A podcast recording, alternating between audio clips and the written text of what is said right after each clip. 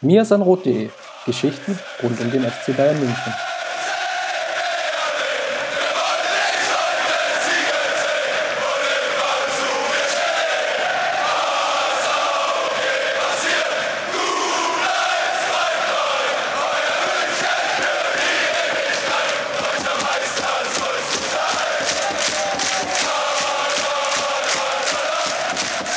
Hallo und willkommen zum Mir ist im Rot Podcast Episode 22. Wir nehmen auf am Abend des 25. Januars äh, Podcast statt Tatort. Und heute in großer Runde neben mir äh, für Team München sitzt die Jolle. Servus. Hallo. Und zugeschaltet aus dem Hauptstadtstudio zum einen der Chris. Servus. Und der Steffen. Moin, moin. Der Kultblogger ist auch am Start. Ja, was haben wir heute vor? Wir möchten natürlich Kurz beginnen mit einem Update der FCB Frauen, die gerade im Trainingslager in den USA sind, möchten dann den Schwung schaffen zur Profimannschaft. Wir haben da das Thema Mitchell Weiser noch offen, mit dem wir beginnen werden, um im Anschluss den Blick darauf zu wenden. Die Vorbereitung auf die Rückrunde ist so gut wie abgeschlossen. Äh, es geht endlich, endlich äh, wieder los mit der Bundesliga. Wir möchten natürlich schauen, wie ist die Situation beim FC Bayern, wie schätzen wir ein, wird der Saisonstart verlaufen? Was erwartet uns mit Wolfsburg? Und wir haben auch noch die Frage offen, wie der FC Bayern wohl im internationalen Vergleich dastehen wird. Ich denke, da haben wir spannende Themen.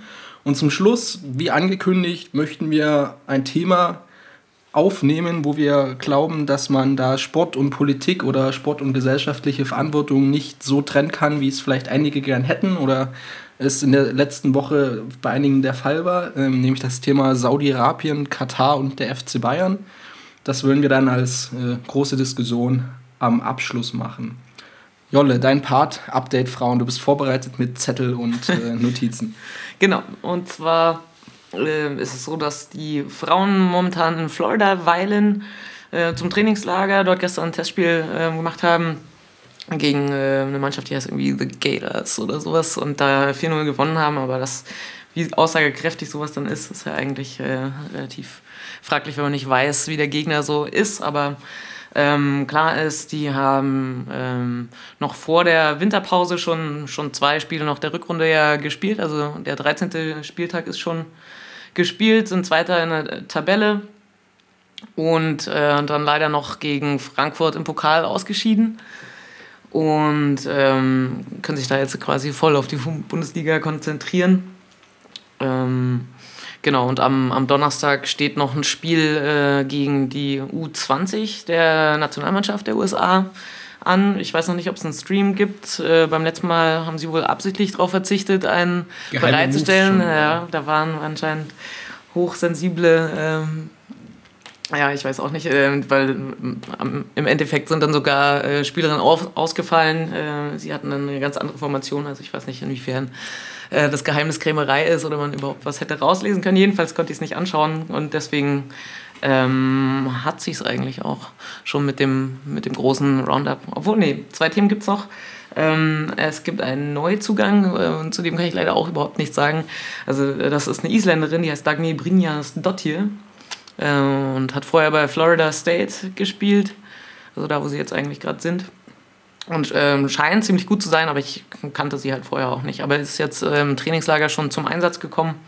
Aber ja, ist auf jeden Fall eine offensive Spielerin, ähm, auch nochmal für den Angriff und fürs offensive Mittelfeld.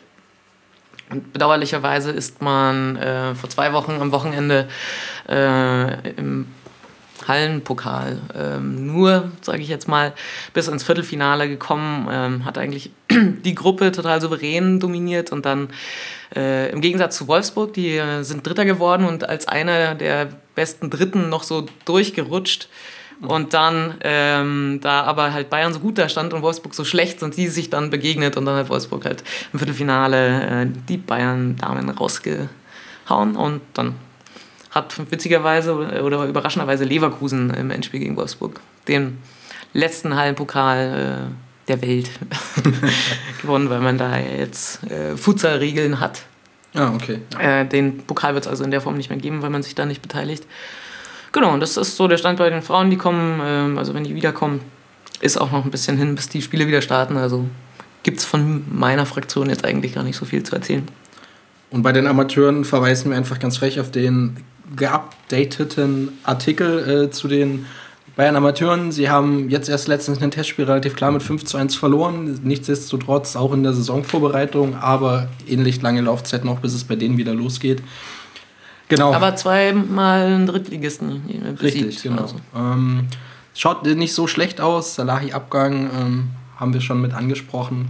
Schauen wir mal, da geht es auch irgendwann wieder los. Wo es aber viel, viel, ja, in viel naherer Zukunft, näherer Zukunft wieder losgeht. Chris, hast du Bock auf Bundesliga? Ja. Bege maximale Begeisterung Nein, höre ich da. Also ich bin schon froh, dass es wieder losgeht und alleine schon aus dem besagten Hallen-Cup-Gründen, die jetzt rauf und runter übertragen wurden, nicht nur von den Herrenmannschaften, sondern irgendwie auch irgendwelche Traditionsturniere mit Paul Dardai und Zecke Neuendorf und Co. Das ist irgendwie nicht ganz meine Welt. Steffen, wie schaut es bei dir aus? Äh, Bock auf Bundesliga wahrscheinlich außer Frage. Ähm, wie schätzt du denn die erste Partie gegen Wolfsburg ein? Was wird uns da erwarten? Ist auf jeden Fall ein sehr, sehr spannender Start in die Rückrunde. Ähm, in den letzten Jahren hat der FC Bayern durchaus mal nach der Winterpause auch mal Probleme gehabt, ähm, so richtig gut äh, dann auch zu starten wieder. Mit Wolfsburg hat man jetzt sofort einen Gegner, wo man voll da sein muss. Ähm, bei Wolfsburg ist natürlich da durch den Tod von, von Junior Malanda eine etwas unklare Situation. Da, da weiß man auch überhaupt nicht, wie sich sowas auch auf die Mannschaft auswirken wird. Es wird sie garantiert in irgendeiner Form äh, belasten. Ähm, da weiß man nicht, was das auch sportlich dann für, für Folgen hat. Aber klar, für Bayern ist es äh, ein ganz schwerer Auftakt zu, zu Beginn. Wir müssen sofort voll da sein. Wie äh, denkst du denn, wird es ablaufen? Mit Blick mal zurück auf die Testspiele, die ja der FC Bayern alle sehr, sehr souverän gestaltet hat. Ähm, viele Rückkehrer. Ich meine, wir haben dann direkt die Frage auch Alonso, Schweinsteiger, Alaba. Wir können uns anschauen, wie es in der Innenverteidigung ausschaut. Ähm, lass uns erstmal äh, bei Alonso und Schweinsteiger bleiben. Aus dem Trainingslager, wir haben es mit Chris im letzten Podcast schon angedacht, ähm, hörte man wohl, dass sie selten zusammengespielt haben. Das haben sie jetzt durchaus getan. Ähm, was denkst du, erwartet uns da gegen Wolfsburg schon oder denkst du vielleicht auch, dass Schweinsteiger da erst noch auf der Bank Platz nehmen muss? Grundsätzlich habe ich bei Guardiola ja aufgehört, mal irgendwann so Prognosen zu treffen. Also ich finde das ganz schwer, ganz schwer vorauszusagen. Es spricht natürlich viel dafür, jetzt auch aufgrund der Testspiele, dass man mit Schweinsteiger und Alonso zusammen im zentralen Mittelfeld beginnen wird. Ich habe das auch wahrgenommen aus dem Trainingslager, dass dort gesagt wurde in, in Trainingsspielen, dass beide immer in unterschiedlichen Mannschaften gespielt haben, was aber auch den Grund ähm, haben kann, dass beide so ein bisschen ähnliche Spielertypen sind und dann in so einem Trainingsspiel einer Mannschaft auch eine bestimmte Struktur geben, wenn sie im zentralen Mittelfeld spielen und deshalb da in unterschiedlichen Mannschaften gespielt haben. Muss man mal gucken, wie man das, wie man das zu bewerten hat. Sportlich ist es natürlich so, dass, dass zwei zumindest ähnliche Spielertypen sind, wenn man so deren, ähm, ja, deren Anspruch an das Spiel ähm, hinzuzieht. Also es sind beide Spieler, die sehr viel den Ball haben wollen, die sehr viel Verantwortung übernehmen, die dem Spiel Struktur geben können. Ich sehe es aber nicht so, dass sie nicht zusammen auch spielen können, weil sie doch dann in den Stärken ein Stück weit unterschiedlich sind und sich auch ganz gut ergänzen können. Das hat man in den Minuten, ich glaube, bisher waren es noch nicht mal 90 Minuten, die sie zusammen auf dem Platz standen, wenn ich das richtig äh, äh, rausgesucht habe, hat man das auch schon ganz gut gesehen, dass, dass äh, Alonso dann sehr stark diese abkippende Sechserrolle äh, eingenommen hat, wie eigentlich die ganze Hinrunde. Und Schweinsteiger dann eher derjenige war, der, der nachgestoßen ist, der auch immer wieder in, in der Nähe des 16ers äh, aufgetaucht ist und der vor allen Dingen auch viel mehr Zweikämpfe geführt hat als Alonso, also Defensiv-Zweikämpfe. Und ich, mein Eindruck war schon, dass sie sich ganz gut, ganz gut ergänzen, auch wenn so ein paar Fragezeichen bleiben, gerade so in der Rückwärtsbewegung. Ähm, da hat so eine Dynamik wie, wie Daniel, äh, David Alaba, ähm, auch so eine Schnelligkeit, die Alaba mitbringt und dann auch ins zentrale Mittelfeld äh, gebracht hat, äh, hätte da durchaus auch Vorteile, aber ich glaube, er ist momentan noch ein bisschen von der Startelf entfernt und deshalb lege ich mir jetzt einfach mal fest, ich glaube, wir sehen Alonso und Schweinsteiger zu Beginn im zentralen Mittelfeld zusammen.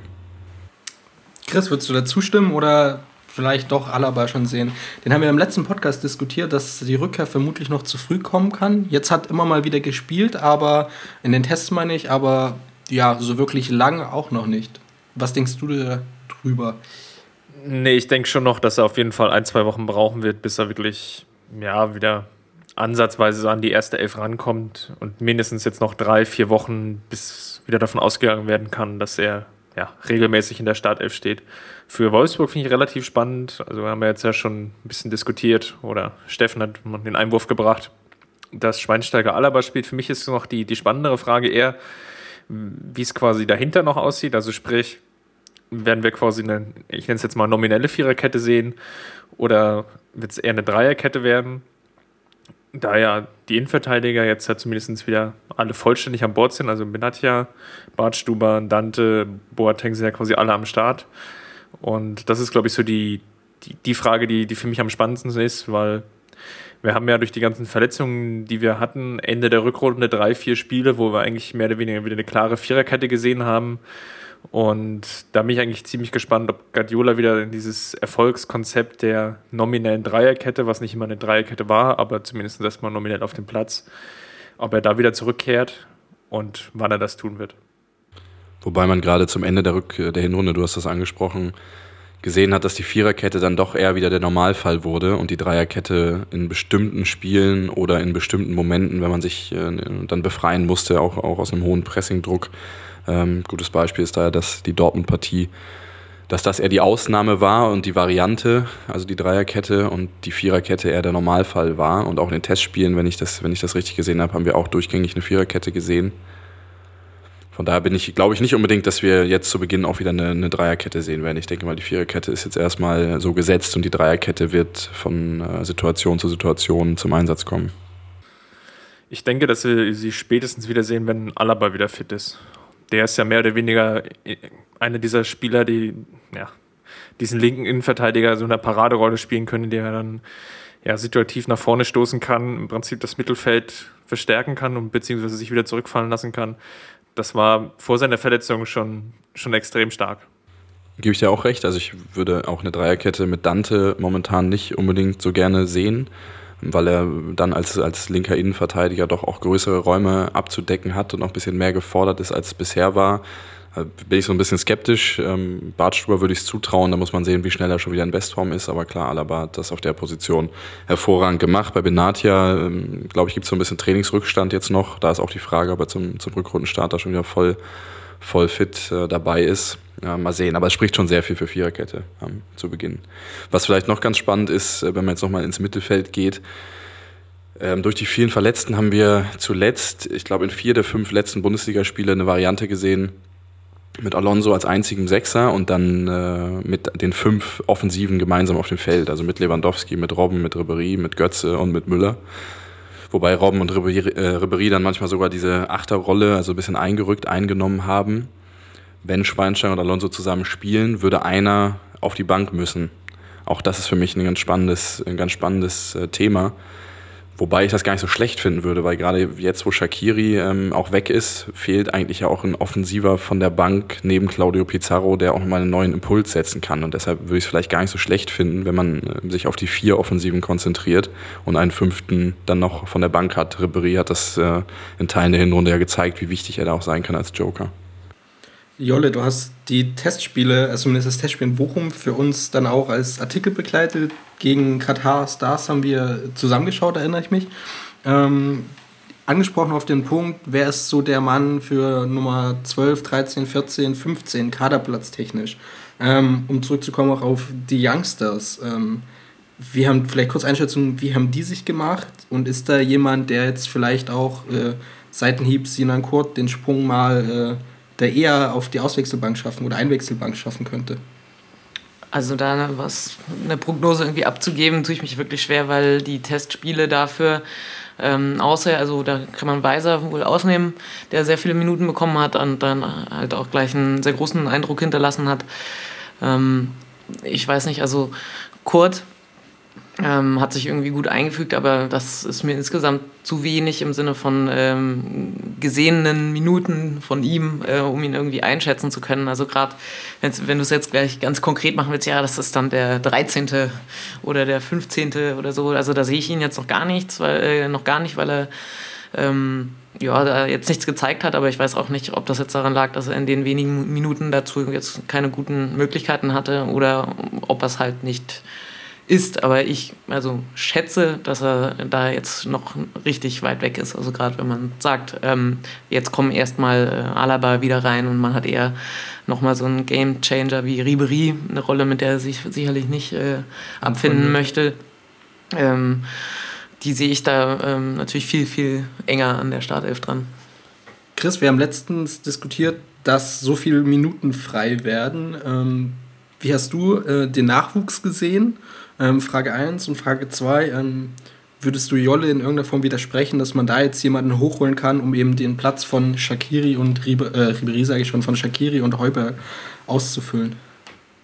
Naja, im Prinzipiell werden sie natürlich vielleicht wahrscheinlich erstmal von den jetzt nachstoßenden Verletzten ausgeführt. Ich kann mir aber vorstellen, dass sie in der Bundesliga dann perspektivisch schon Gaudino und Kurt und Weiser wahrscheinlich auf jeden Fall Bankplätze haben. Einfach schon quasi Kraft der Kaderfüllung. Wer jetzt davon dann schlussendlich die meisten Minuten kriegt, würde ich, glaube ich, immer so ein bisschen davon abhängig machen, wie die Verletzten-Situation aussieht. Das wird sich ja wahrscheinlich dann trotz allem wieder einstellen. Also sprich, bestimmte Spieler werden ausfallen, dadurch ergeben sich neue taktische Zwänge und je nachdem wird es wahrscheinlich dann ja, Wechsel geben.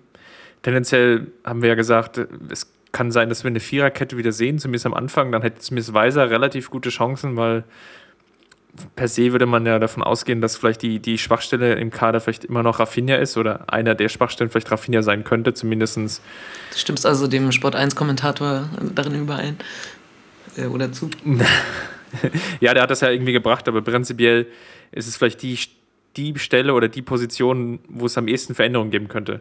Das heißt aber jetzt nicht, dass es unbedingt Weiße sein muss. Es kann ja auch sein, dass es zum Beispiel auch Rode ganz gut ausfüllt. Aber das ist, glaube ich, die Position, wo es vielleicht nominell oder so von der, ja, von der spielerischen Fähigkeit und Möglichkeiten wahrscheinlich die größten Optionen gibt, in die Mannschaft zu stoßen. Ich habe mich gefragt, warum, Entschuldigung, ähm, warum in, der, in den Testspielen äh, gerade Bernhard so viele Minuten bekommen hat, weil der ja eigentlich ähm, trotz Urlaubs einfach von der Hinrunde eigentlich am Limit gewesen sein muss. Also natürlich ähm, hat er sich dann schon wieder erholt, aber den hat man ja eigentlich auf der linken Seite ähm, genügend gesehen, um ihn jetzt zu testen. Also würdet ihr sagen, dass Guardiola das einfach beibehalten hat, um, um nicht zu viel zu ändern, also um, um die anderen mal zu testen in der Konstellation, in der sie dann eben auch in die Mannschaft kommen würden. Also ich war da überrascht, dass er so viel spielt, weil er sich ja auch weiter hätte erholen können und man weiß, was er da kann. Ah, ich habe leider zu wenig Testspiele gesehen, um jetzt wirklich sagen zu können, okay, wer hat wie viele Minuten gekriegt.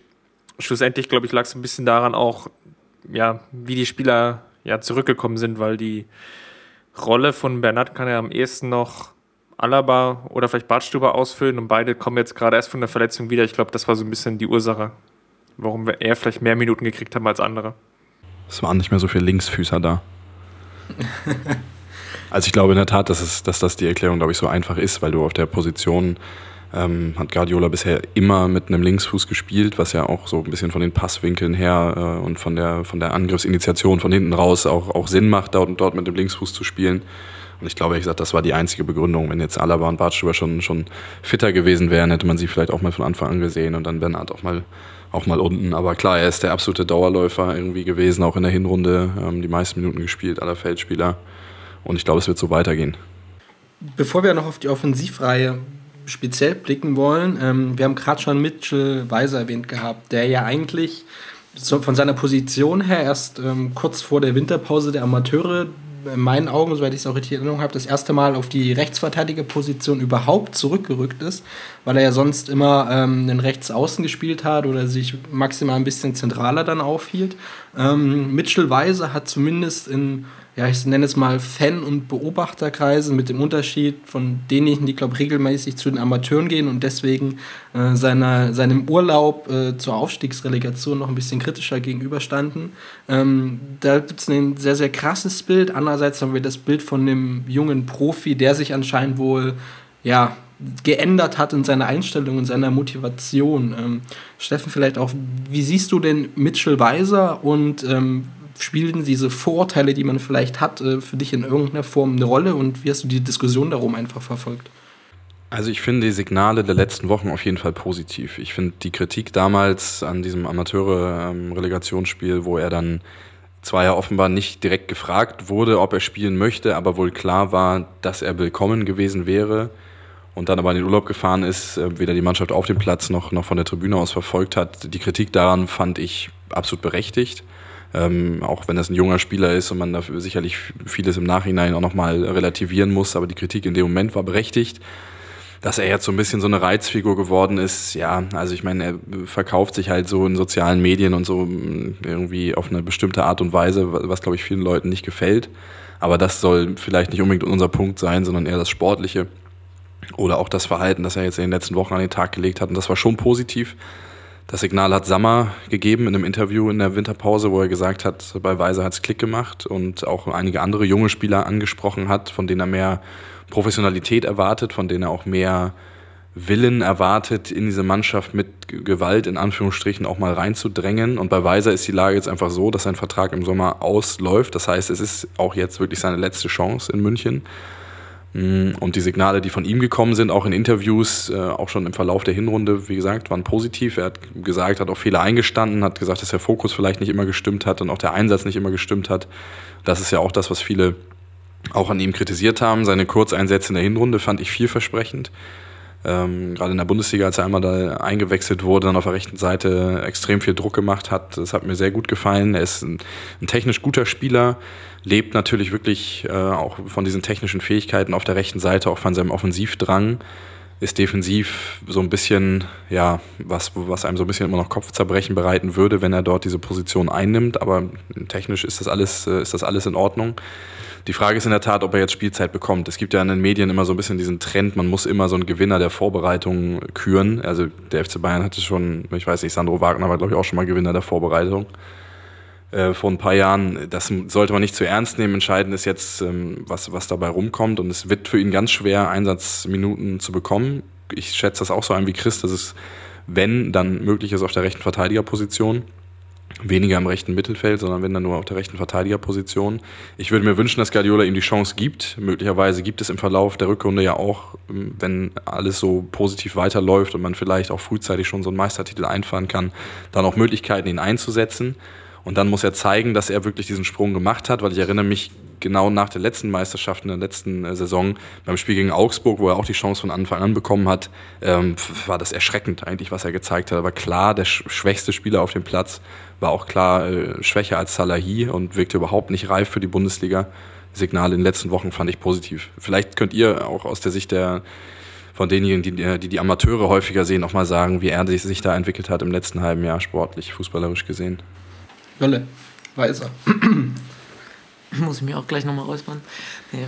Also ich, ähm, wir haben ja auch oft Spiele gesehen, wo er einfach auf der rechten Seite ähm, zum Teil auch äh, gewechselt hat, also ähm, als Rechtsverteidiger aufgelaufen ist ähm, und dann äh, im Spiel auch mal gewechselt hat. Also das hattest du ja mit dieser Pärchenbildung ja. äh, geschrieben und ähm, ja, also ich erinnere mich dran, dass du halt eher so fandest, ähm, ja, jetzt nichts Besonderes und so. Und ich dachte mir aber, naja, eigentlich äh, kann man ihm den Ball immer geben. Und ähm, er sucht die Lücken und stößt nach vorne und dass es okay ist. Also irgendwie, da gibt es jetzt nicht, nicht viel zu bemängeln. Ähm, er hat ja auch auf der linken Seite mal irgendwann wurde umgestellt. Ich glaube, um genau. Sarai halt ins Zentrum ja. zu stellen, hat er auch äh, links gespielt. Ähm, ich, ich kann mich aber an den Gegner auch nicht mehr erinnern, ob das irgendwie äh, relevant war, was er da dann hinten links gemacht hat. Und deswegen bin ich da auch auf meine Eindrücke von den Profispielen ähm, angewiesen. Und das ist ganz klar, dass er richtig gute Spiele gemacht hat. In der Wintervorbereitung jetzt meinst du? Ja. Naja, ich auch, ähm, wie Steffen eben gesagt hat, das eine Bundesligaspiel, das war eins, wo Heuberg wirklich ähm, versagt hat. Also wo er, glaube ich, auch von Beginn an die Gelegenheit hatte und ähm, ja, man sich das sozusagen so quälend äh, angucken musste, weil man ja für ihn eigentlich gehofft hat, dass, dass er selber einen Sprung macht oder zeigt, ähm, dass er mehr Einsatzminuten verdient. Und dann kommt äh, auf einmal Weise rein und zeigt, wie man das hätte demonstrieren können. Also äh, spult sofort äh, ein Pensum ab. Das, ähm, und gut, das ist dann eine einmalige Leistung gewesen zunächst, aber das hat er jetzt wirklich bestätigt. Also es war das Spiel gegen Moskau, ich habe mich gerade vertan, das war das Champions League-Spiel. Da ist er reingekommen in der 73. und dann, das war der positive Eindruck, glaube ich, den, den Jolle auch gerade beschrieben hat. Also ähm, ich gebe ehrlich zu, dass mein Bild von ähm, Weiser durchaus noch äh, ja, stark phasenweise geprägt ist von diesem Thema, äh, angesprochenen Thema um die Aufstiegsrelegation, weil ich das einfach, klar hätten wir das Ding gewonnen, hätte im Nachhinein keiner mehr drüber gequatscht und äh, A, sein, sein Urlaub und B, dass er nicht da war, einfach vergessen gewesen, aber so war es einfach nicht. Ähm, andererseits weiß ich nicht, ob Mitchell Weiser da die entscheidende, den entscheidenden Zug gemacht hätte, die entscheidenden ein paar Prozent gebracht hätte, dass man das Ding hätte gewinnen können. Nichtsdestotrotz, es spielt irgendwie persönlich immer noch mit. Ähm, vielleicht sehe ich ihn deswegen kritischer. Ich fand es gut, dass er vor der Winterpause, was ja dann eigentlich schon auch der Rückrundenstart bei den Amateuren war, die Chance bekommen hat, wieder zu spielen und zwar auch die Chance bekommen hat auf der Rechtsverteidigerposition. Ähm, mir hat er als Rechtsaußen oft nicht so gut gefallen, aus dem angesprochenen Punkt, dass mir da irgendwie die Motivation gefehlt hat. Da war immer der Erste, der irgendwie rumgestanden ist und die Arme gehoben hat oder hinterher getrabt ist, statt hinterher zu sprinten, wenn ein Gegenangriff lief. Ähm, und das konnte er halt als Rechtsverteidiger nicht, weil wenn es auf das eigene Tor zugeht, muss er halt einfach laufen. Ähm, da ist er halt, das ist seine Stelle, da muss er halt Zugriff machen. Deswegen fand ich gut, was er da getan hat und auch, dass er da einen Einsatz gezeigt hat oder einen guten Einsatzwillen gezeigt hat. Ähm, genauso ich, diese, das angesprochene Thema Pärchenbildung war halt eins der Veränderungen, glaube ich, bei den Amateuren äh, in dieser Saison auch, dass man halt stärker Rechtsverteidiger und Rechtsaußen, Linksverteidiger, Lin Linksaußen kombiniert, also eine Flexibilität reinbringt. Wer geht nach vorn, der andere besetzt den Raum dahinter, also die Position desjenigen, der nach vorn geht. Das hat man in der Vergangenheit mal gesehen, nicht so stark, wie es in dieser Form war. Und da hat Weiser halt aufgrund seines angesprochenen Vorwärtsdrangs das wirklich eigentlich gut gemacht, ähm, weil er dann eben auch ein paar Meter zurücklegen kann und den Ball nicht verliert, ähm, wenn er zum Sprint ansetzt und sich da durchaus durchsetzen kann. Ähm, ich fand es gut. Ähm, ich fand es jetzt nicht, dass es mich wahnsinnig überrascht hätte. Das ist, glaube ich, so der einzige Punkt, wo ich ähm, sage, dass ich jetzt nicht maximal begeistert war ähm, ich bin sehr, sehr gespannt, was mit seinen, was aus seinen Aussagen jetzt wird.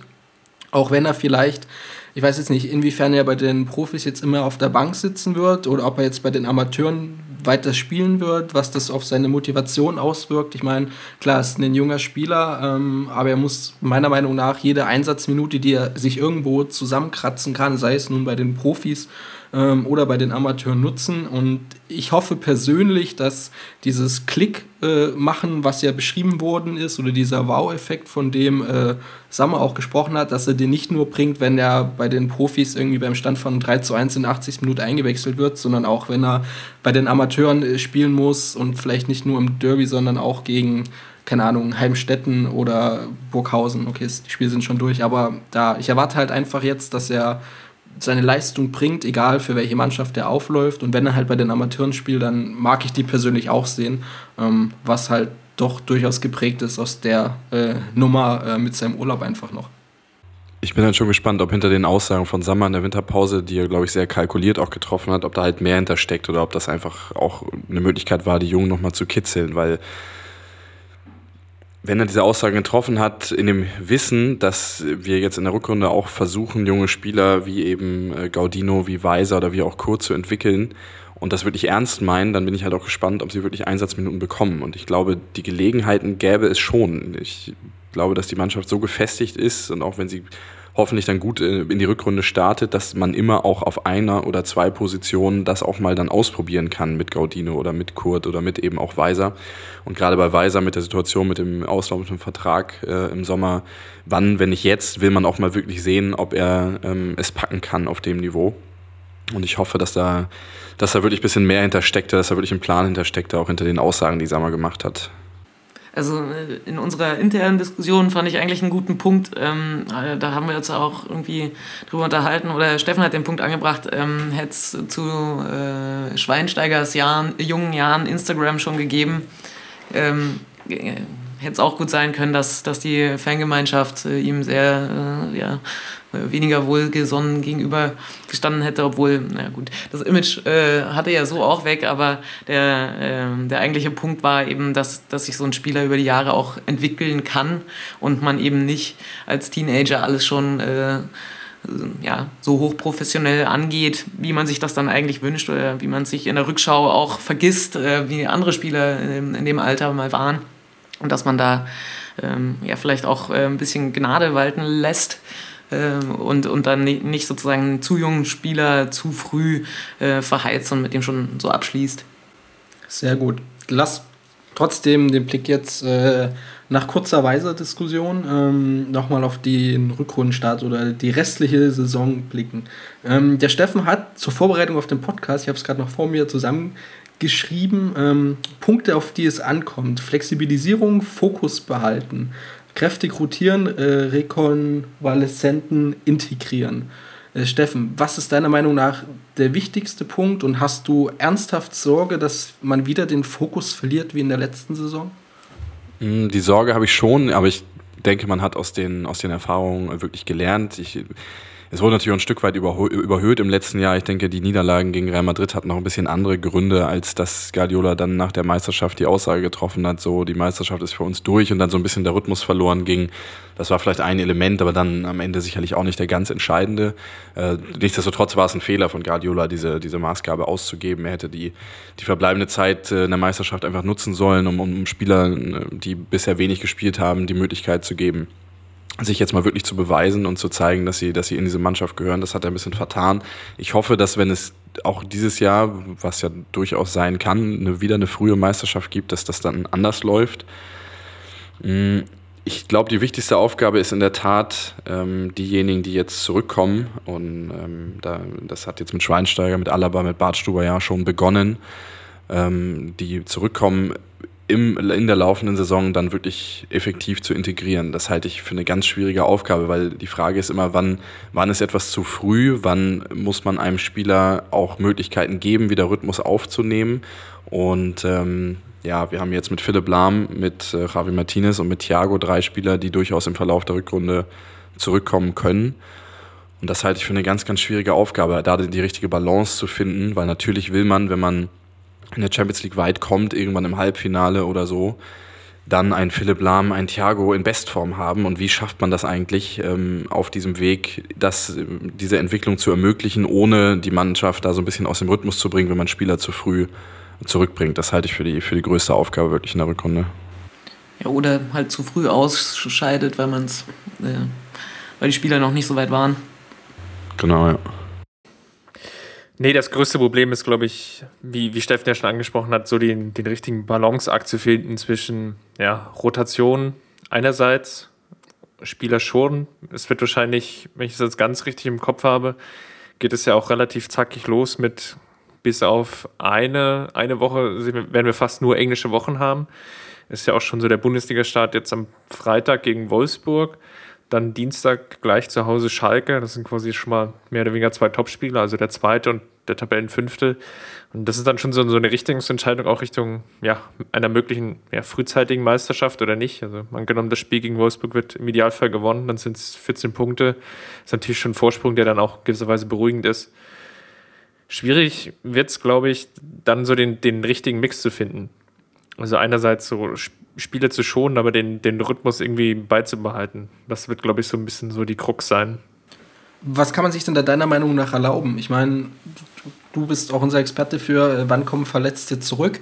Ähm, gesetzt im Fall, wir haben jetzt in den nächsten vier bis acht Wochen vielleicht ähm, zwei von den dreien wieder auf dem Platz. Ähm, kann Guardiola die einfach ins Spiel werfen oder ähm, muss er jetzt erstmal zusehen, einmal den Deckel drauf zu machen? Oder traust du halt einem Philipp Lahm zu, da sofort wieder seine übliche Leistung abzurufen? Traust du es äh, nach schwerer Verletzung dem Martinez einfach auch zu, da sofort wieder da zu sein ähm, und seine Topleistung abzurufen? Oder, oh Gott, jetzt mal hier voll die Mordsfragen, ähm, traust du es einfach der Mannschaft zu, zu sagen, einen können wir auf jeden Fall auffangen?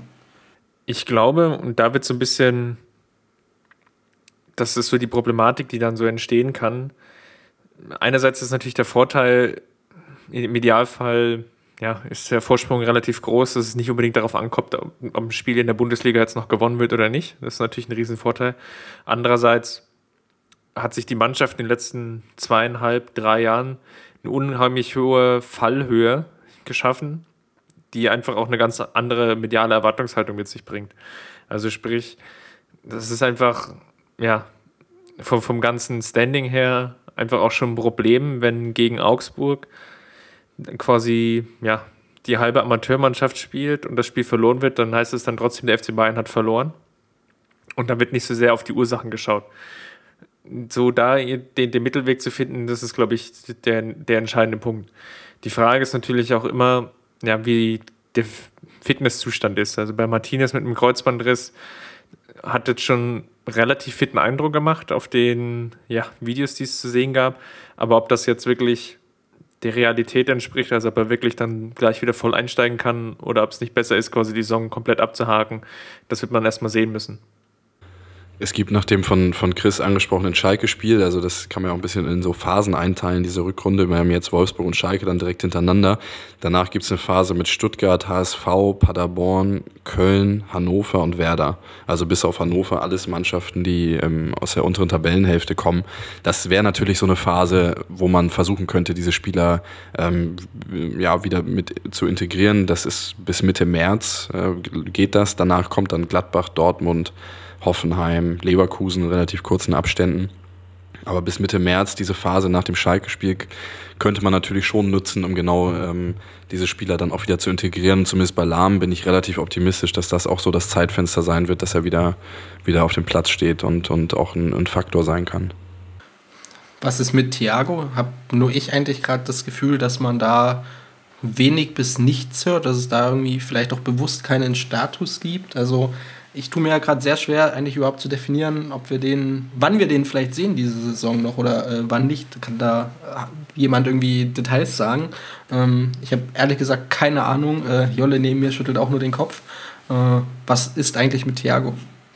Naja, das Grundproblem ist ja quasi, dass das Innenband das zweite Mal gerissen ist. Und das ist immer eine, ja, dann, dann sehr schwierige Situation. Weil wenn, wenn eine Verletzung zweimal so kurz hintereinander auftritt, dann ist es immer wieder ein bisschen auch das Problem, also mentaler Art, und zwar dann auch wieder ja, Vertrauen ins Knie rein, also ins Knie zu finden, die, die Bewegungsabläufe quasi richtig zu machen, das, das hört sich jetzt so ein bisschen paradox an, aber jeder Sportler und auch jeder Hobbysportler hört so ein bisschen in sich hinein und wenn er irgendwie mal von der Verletzung zurückkommt, dann hört er eigentlich im Prinzip genau immer wieder auf dieses Knie. Und ja, wenn das zweimal sofort oder zweimal in relativ kurzen Abständen gerissen ist, das Innenband, dann ist es, glaube ich, wird es eine relativ lange Zeit brauchen, bis er da wieder das nötige Vertrauen findet und wieder bei seinen ursprünglichen 100 Prozent ist. Rein von der Verletzung her und von den physikalischen Gesetzmäßigkeiten müsste es wohl eigentlich soweit sein, dass er Ende Februar, Anfang März eigentlich wieder komplett ausgeheilt ist. Plus, minus natürlich ein, zwei Wochen. Die Frage wird natürlich sein, wie er da jetzt dann prinzipiell eingebunden wird. Es kann auch durchaus sein, dass er dann vielleicht frühestens Ende März, wenn nicht sogar erst Anfang April wieder zurückkommt. Und dann ist es ja wahrscheinlich dann eher nur so, ja, ein sehr, sehr schwieriger Akt, ihn dann richtig einzubinden, weil einerseits vielleicht noch wichtige Spiele in der Meisterschaft anstehen und natürlich im Idealfall relativ wichtige Spiele in der Champions League. Als das letzte Mal zurückkam, das war ja auch nach einer sehr langen Zeit, ähm, da standen ja dieselben Fragen, außer jetzt das mit der doppelten Verletzung äh, im Raum. Und man dachte sich auch, naja, der war schon klasse, ich bin gespannt, wann der wieder an seine Form anknüpft. Und der ist ja nahtlos explodiert, das war ja sofort äh, total großartig. Und die Frage ist, ob das nochmal klappen kann oder ob der Kopf da ähm, auch sozusagen eine Bremse rein tut und er dann vielleicht weniger explosiv ist und so weiter. Also das äh, ist auf jeden Fall eine spannende Frage. Aber ich finde auch, dass man von ihm wenig hört und wahrscheinlich, wenn man da einfach den, den Druck nicht erhöhen, nicht irgendwelche Daten, die dann wieder ähm, nicht gehalten werden können, nennen. Ja, weil das dann immer irgendwie eine Form von Enttäuschung oder es klingt dann immer nach Rückschritt, die schauen jetzt anscheinend mal ganz ruhig. Und es gibt jetzt auch, äh, wenn ich, ich weiß nicht, ob ich mich da irre, aber ich glaube, beim letzten Mal gab es ständig dann auch so Trainingsvideos, wie, wie, er lächelt und schon wieder in der Reha und seine Dribblings und sowas macht. Und äh, jetzt lässt man ihn anscheinend einfach mal in Ruhe. Es gibt natürlich auch nicht den absoluten Druck, jetzt gerade für ihn zurückzukommen, dadurch, dass es sportlich so gut läuft. Ähm, beim letzten Mal hatten wir immer dann die Diskussion, dass genau so ein Spielertyp wie Thiago jetzt gerade fehlt, also bei den Spielen gegen Real Madrid und so weiter. Momentan ähm, läuft es so gut und auch die anderen Offensivspieler sind bisher ja auch äh, relativ fit jetzt geblieben. Zuletzt zumindest waren vier eigentlich immer einsatzfähig ich glaube, deshalb lässt man sich wirklich, lässt man sich wirklich Zeit auch kommunikativ und sagt einfach, es geht jetzt in dieser Phase darum, eigentlich einen Thiago zurückzubekommen, der noch vier, fünf, sechs, sieben Jahre auf allerhöchstem Niveau Fußball spielen kann, im Idealfall auch für den FC Bayern und weniger darum, dass er jetzt in dieser Rückrunde noch ein Faktor wird. Ich werfe einen Blick in die Runde. Jolle schaut kritisch, weiß sich aber nicht, ob sie noch einen Punkt zu den Profis nee, hat. Alles gut. Alles gut. Ähm, was meint die Redaktion? Äh, der Außenposten Berlin. Habt ihr noch ein Thema, was wir mit Blick auf den Rückrundenstart äh, ansprechen sollten, eine Frage, die sich vielleicht noch auftun könnte, Chris. Nö, du kannst ruhig jetzt auf Katar überleiten. vielleicht möchte Steffen noch dazwischen kretschen, man weiß es nicht. Nee, ich finde, wir haben ganz, ein ganz rundes Bild gezeichnet. Ah, sehr schön. Ein bisschen Eigenlob, um äh, zu dem vielleicht ja kritischeren Thema des Abends zu kommen, wo man sich äh, nicht wie bei dem Start der Rückrunde einfach wieder auf den Fußball freuen sollte oder kann, sondern wo man vielleicht bewusst mal den Blick etwas weiter richten sollte, ähm, eben auch vom Fußball weg und wieder auf das, was drumherum passiert. Die Diskussion über Katar und Saudi-Arabien, vielleicht eher auch Saudi-Arabien und Katar, weil ich glaube, das zweite Spiel da der, der große Auslöser war, haben wir ja im Roundup begleitet. Die Jolle hat äh, was dazu geschrieben, einen sehr, sehr guten Beitrag im eigenen Blog, den wir dann gerne auch bei uns mit veröffentlicht haben. Meine Einstiegsfrage ist einfach, ähm, Steffen, wie hast du dieses Aufkommen dieser Diskussion wahrgenommen ähm, und welche Gedanken hast du dann eigentlich selbst dazu gemacht? Ich war ehrlich gesagt ein bisschen überrascht, dass es so spät gekommen ist, dieses Thema. Ich weiß noch, dass wir innerhalb der Redaktion schon mal um die Weihnachtszeit herum äh, kurz mal über das Thema gesprochen haben und gesagt haben, ähm, dass das vielleicht ein Thema werden könnte. Ähm, die Kritik äh, auch daran, auch Rummenigge ist ja auch im äh, die, Interview-Aussagen, die jetzt auch so ein bisschen kursierten, die liegen ja auch schon alle ein bisschen, ein bisschen länger zurück. Ähm, und dann fand ich sehr interessant, dass, es, dass diese Welle eigentlich wirklich bei Twitter oder bei, eigentlich auch aus der Fanszene oder aus von einzelnen Fans heraus eigentlich gestartet wurde und daraufhin erst Journalisten so richtig darauf aufmerksam geworden sind und dann auch weiter nachgebohrt haben. Das fand ich eigentlich ziemlich bemerkenswerten Vorgang. Grundsätzlich habe ich mich mit vielen Dingen in dieser Diskussion so ein bisschen schwer getan. Ähm, ich halte nicht so viel davon, Fußballvereinen zu viel überzustülpen also zu viel Verantwortung und auch zu viel, zu viel Einschätzung von, von politischen Fragen. Ich fand auch, dass das ein oder andere in der Diskussion ein bisschen verquer gelaufen ist und auch überhöht war. Ich fand zum Beispiel die Kritik, dass der FC Bayern sich da mit so einer Solidaritätsbekundung nach dem Terroranschlag in Paris zu Wort gemeldet hat. Die Kritik daran die fand ich falsch. Also man muss auch Leuten, nur weil sie in einen Trainingslager nach Katar reisen, zugestehen, dass man da irgendwie mit den Opfern trauert. Man muss das nicht, nicht toll finden, aber dann zu sagen, das sei irgendwie komplett heuchlerisch und äh, sowas dürfe man nicht, das, sowas ging mir zu weit in der Diskussion. Ich fand, es ging auch zu weit, das an einzelnen Spielern aufzumachen. Der Tagesspiegel hat das, glaube ich, gemacht, hat dann so ein, so ein Bild von Bartstuber und Schweinsteiger, glaube ich, beim Frühstück im Hotel in Riyadh äh, äh, gezeigt, dass sie irgendwie bei Facebook gepostet haben und hat dann gegenübergestellt, so nach dem Motto, gleichzeitig wird hier ein Blogger ausgepeitscht. Ich finde sowas, das ging mir auch zu weit, weil die Spieler sind da, weil der Verein da ist und ihn dann irgendwie abzuverlangen, dann müsste man auch den ganzen Journalisten, die mit waren und die da Selfies und sonst was gepostet haben, könnte man das Gleiche vorwerfen. Ähm, das ging mir auch zu weit. Das alles vorausgeschickt, muss ich trotzdem sagen, dass die Ignoranz und die Naivität, mit der die Verantwortlichen im Verein, allen voran Karl-Heinz Rummenigge, mit diesem Thema auch kommunikativ umgegangen sind, als Bayern-Fan und als Bayern-Mitglied schon ein Stück weit beschämend. Das ist das, was mich am meisten gestört hat, dass man ähm, einfach so getan hat, als hätte man mit dem Ganzen nichts zu tun und auch so getan hat, als hätte der Verein in keinster Weise in irgendeiner Form eine politische Haltung oder auch eine bestimmte Meinung zu bestimmten Themen. Das hat mich schon, schon massiv gestört und die Kritik daran fand ich auch völlig berechtigt. Und ich bin relativ überzeugt, dass das in der Form, dass man das einfach versucht, wirklich wegzudrücken und zu sagen, wir sind hier, weil die, weil die Trainingsplätze gut sind, alles andere ist uns eigentlich egal, dass das nicht mehr vorkommen wird ähm, ob es zur Folge hat, dass man ein Trainingslager in einem anderen Land wählt und ob das überhaupt der Punkt ist, weil du kannst natürlich auch, wenn du in die Türkei gehst, darüber diskutieren, ob man da dann nicht auch Menschenrechtsverletzungen in irgendeiner Form ansprechen müsste. Wo fängt man da an, wo hört man da auf? Ähm, deswegen weiß ich nicht, ob man, ich gehe davon aus, dass man vielleicht trotzdem weiter nach Katar fahren wird, aber man, ich bin mir sehr sicher, dass man es anders kommunizieren wird und das erwarte ich als Mitglied des FC Bayern auch von der Führung unseres Vereins.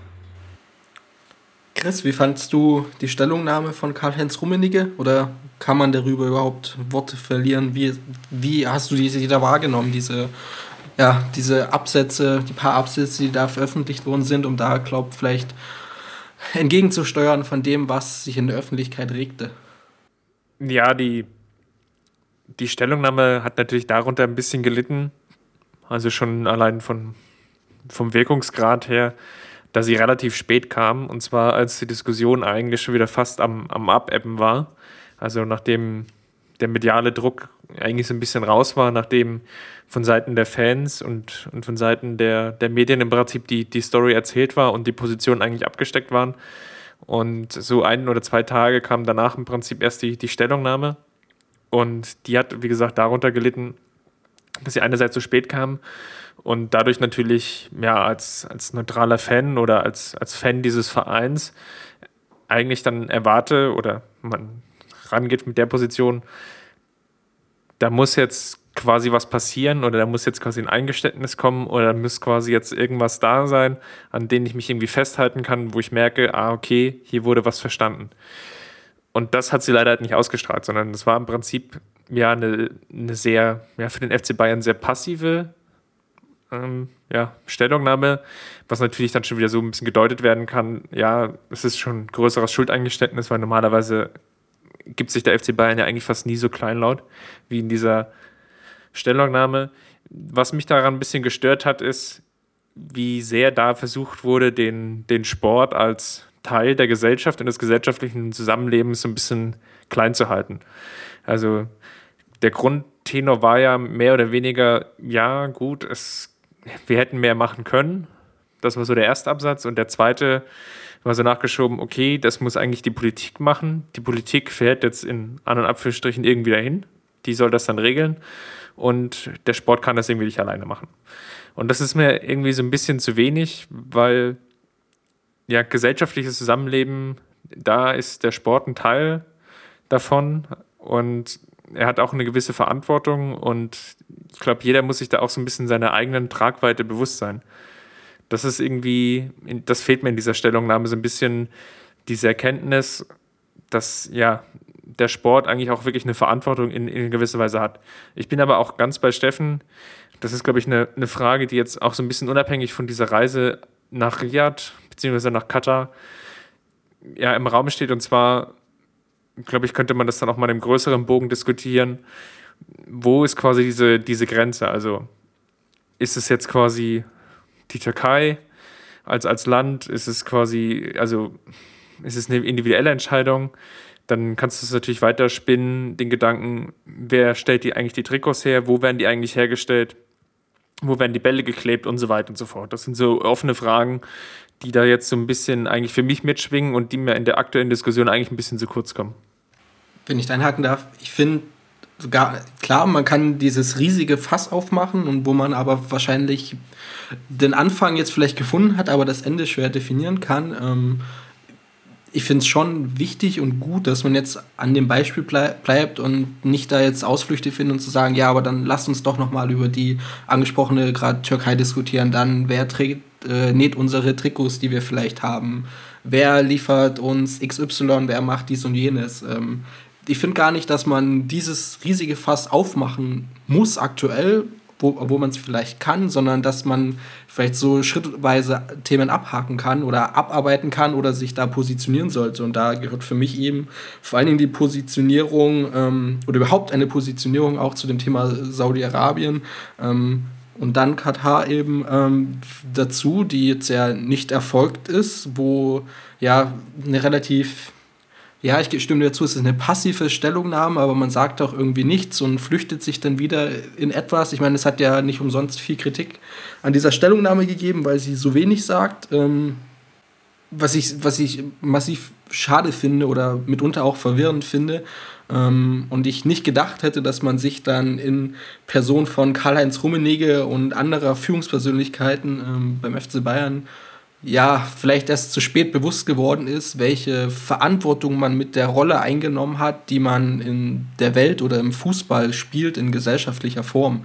Ähm, hat mich persönlich erstaunt. Ich habe nicht damit gerechnet, dass man da jetzt äh, ein riesiges Schuldeingeständnis macht und Forderungen gegenüber ähm, seinem letzten Testspielgegner oder dem Land des letzten Testspielgegners aufbaut, aber dass man in irgendeiner Form das eher auf dem Schirm hat und nicht so eine Notnummer daraus macht, hätte ich ja, hätte ich schon erwartet eigentlich äh, von der Führung meines Vereins letztendlich.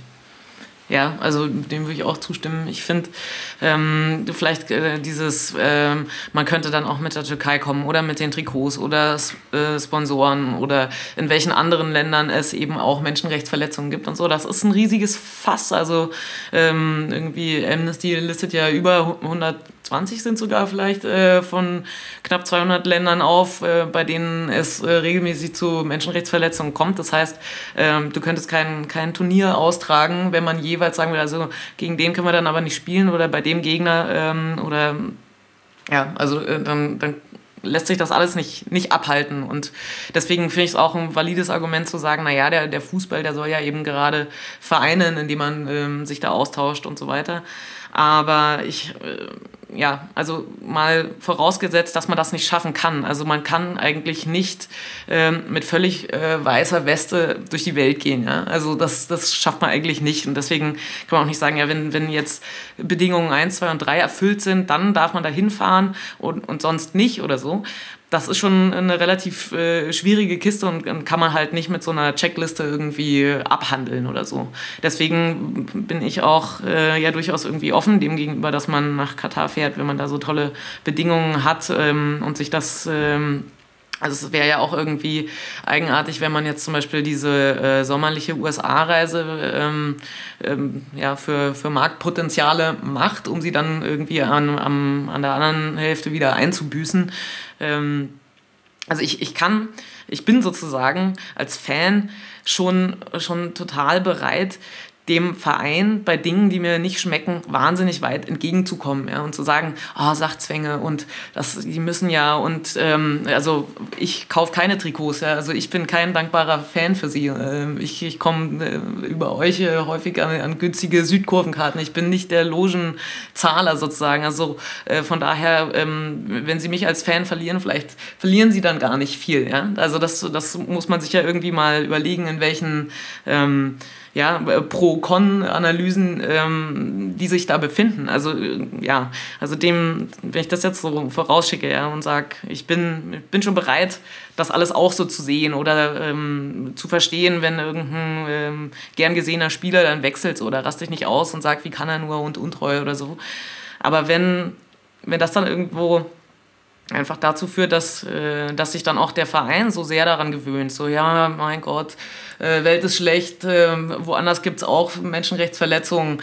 Ähm, was weiß ich, die anderen Ligen in Europa sind noch viel mehr mit dem Erdteil verbunden oder verstrickt oder ja, und die anderen machen es ja aus, auch oder so. Wenn man sich da so eingerichtet hat und der FC Bayern ist ein Verein, der, der halt wirklich ein großes äh, Publikum hat, die haben Einnahmen und ein, eine, eine Fanbase äh, höher als andere, irgendwie ein Bruttoinlandsprodukt und äh, Einwohner, ja.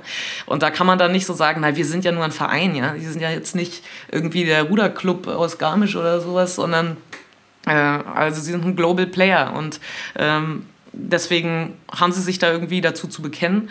Und das kann man einfach differenzierter machen. Und das, das ich finde, der FC Bayern hat es nicht nur irgendwie schlecht gemacht oder so, sondern er hat es gar nicht gemacht. Und ähm, ich habe neulich nochmal äh, gesehen, diese Doku über die Handball-WM in Katar. Und da gibt es dann eben einfach auch, da, da, das zeigt ja auch Profi-Handballer schaffen es zu sagen, ja, äh, wir sind froh, hier irgendwie über die Wildcard noch teilnehmen zu können und hoffen, also es gibt dort auch äh, viele Probleme und wir hoffen, dass wir vielleicht mit, mit unserem ähm, ja, hier vor Ort sein, vielleicht auch die Aufmerksamkeit äh, der Öffentlichkeit in, auf diesen Teil der Erde legen können. So, Punkt. Das war jetzt irgendwie, das war jetzt kein, kein Grundkurs, der ähm, der Ethik oder sowas, aber wenigstens mal angesprochen haben. Aber von Pep Guardiola hört man dann nur, hey, super easy, ähm, super Bedingungen, außerdem ähm, wir tun es für, für äh, fürs Volk hier so ungefähr, also für die Menschen. Und das, ähm, das ist auch ein valider Punkt, wenn man sagt, nee, wir wollen, wir wollen den, den Fußball auch für ähm, ein arabisches Publikum erlebbar machen. Das finde ich ist ein gutes Argument. Wenn man aber irgendwie dabei nicht berücksichtigt, dass dann ähm, die Frauen nicht ins Stadion kommen dürfen, also die Hälfte dieses Publikums eigentlich nicht vorhanden ist. Und das, ja, also einfach der finanzielle Vorteil, den man daraus schlägt, so um so viel größer ist als dieses daher geplauderte, vorgeschobene Argument, was ein valides Argument sein könnte, aber in dem Fall einfach nicht ist, ähm, dann, dann ist das nicht nur irgendwie schlecht gemacht, sondern dann ist das Hohn, also dann ist das blanker Hohn einfach von, von den Leuten, die ähm, das da ähm, zu erdulden haben. Und, und andere schaffen es eben besser. Also andere, die wie in dem Fall, wo ich von den Handballern gesprochen habe, ein kurzer Satz zur Einordnung. Also diese Diskussionen führen wir ja mindestens alle zwei Jahre, wenn, wenn irgendein Großturnier äh, wieder irgendwo stattfindet. Das hatten wir in Brasilien, das hatten wir auch in der Ukraine. Ähm, das Thema Sport und Politik, das ähm, kann man nie mal kurz abmoderieren oder auch nicht fertig zu Ende diskutieren und lösen, schon gar nicht. Ja? Das verlange ich auch nicht. Ähm, man, man braucht jetzt auch nicht so tun, als müssten die Sportler nun auch noch die besseren Politiker sein, während es die Politik auch nicht schafft. Ja? Wenn die Merkel mit einem Wirtschaftstross nach China reist, reist dann hat sie dieselben äh, Gegenargumente um die Ohren flattern. So. Das, das wird man nicht lösen können, aber man kann wesentlich sensibler darauf reagieren und, und nicht auch noch zynisch sagen, ja, also so. Und also auch in der Stellungnahme, wo dann auf Katar überhaupt nicht eingegangen wird. Also so dieses kleinstmögliche Eingeständnis, dieses, also bei dem, also unser Trainingslager, da gibt es nichts zu beanstanden. Jetzt hat es da Kritik gegeben, ja, dann gehe ich da kurz drauf ein. Ähm, war mir auf jeden Fall zu wenig, fand ich schlecht gemacht. Die Frage ist aber schon, ob man, ob das wirklich dann die Lösung ist, die uns auch zufriedenstellt, wenn man dann mit einem Halbsatz nochmal sagt, ja, und die Probleme, die es hier in diesem Land gibt, die finden wir nicht in Ordnung. Also ich meine, das wäre mir ehrlich gesagt dann auch zu wenig. Also das ist dann so ein bisschen Gewissensberuhigung, aber die, die Kohle nehmen wir dann vielleicht trotzdem mit für so ein Testspiel. Also ich, ich habe auch keine Lösung. Ich, ich denke ja auch, oder ich versuche immer ähm, nach Lösungen zu suchen, wie man es halt in, in Zukunft macht. Also dass wir uns einig sind, dass man das in diesem Fall jetzt schlecht gelöst hat, ähm, ist klar. Aber diese Themen werden ja vielleicht schon im Sommer, wenn es stimmt, dass, dass da auch eine China-Reise dann irgendwie ansteht, eventuell nach dem Ende der Saison oder auf jeden Fall in naher Zukunft, das wurde ja auch aus Vorstandskreisen bereits schon angekündigt, dann werden wir das Thema ja wieder haben. Und die Frage ist wirklich, wie kann ein Fußballverein damit angemessen umgehen? Und zwar nicht im Sinne von Gewissensberuhigung, so wir haben jetzt hier Checkliste und die zwei Dinge noch angesprochen, sondern wirklich nachhaltig seiner Verantwortung da gerecht wird. Und da habe ich offen gesagt keine Lösung, weil ich weiß nicht, ob die Lösung ist, wir gehen da nicht hin oder ob die Lösung ist, wir unterstützen gleichzeitig soziale Projekte in dem Land oder wir sorgen dafür, dass eine politische Delegation mit dabei ist und irgendwelches Rahmenprogramm organisiert mit Gesprächen oder sonstigen Dingen. Ich weiß es nicht. Ich weiß nicht, was die Lösung ist. Und ich habe mich auch gefragt, wenn ich jetzt Vorstandsvorsitzender des FC Bayern wäre, wie ich mit dieser Thematik jetzt in Zukunft umgehen würde. Und ich habe jetzt auch nicht, das gehört soweit dazu, die einfache Lösung, was, was man machen soll.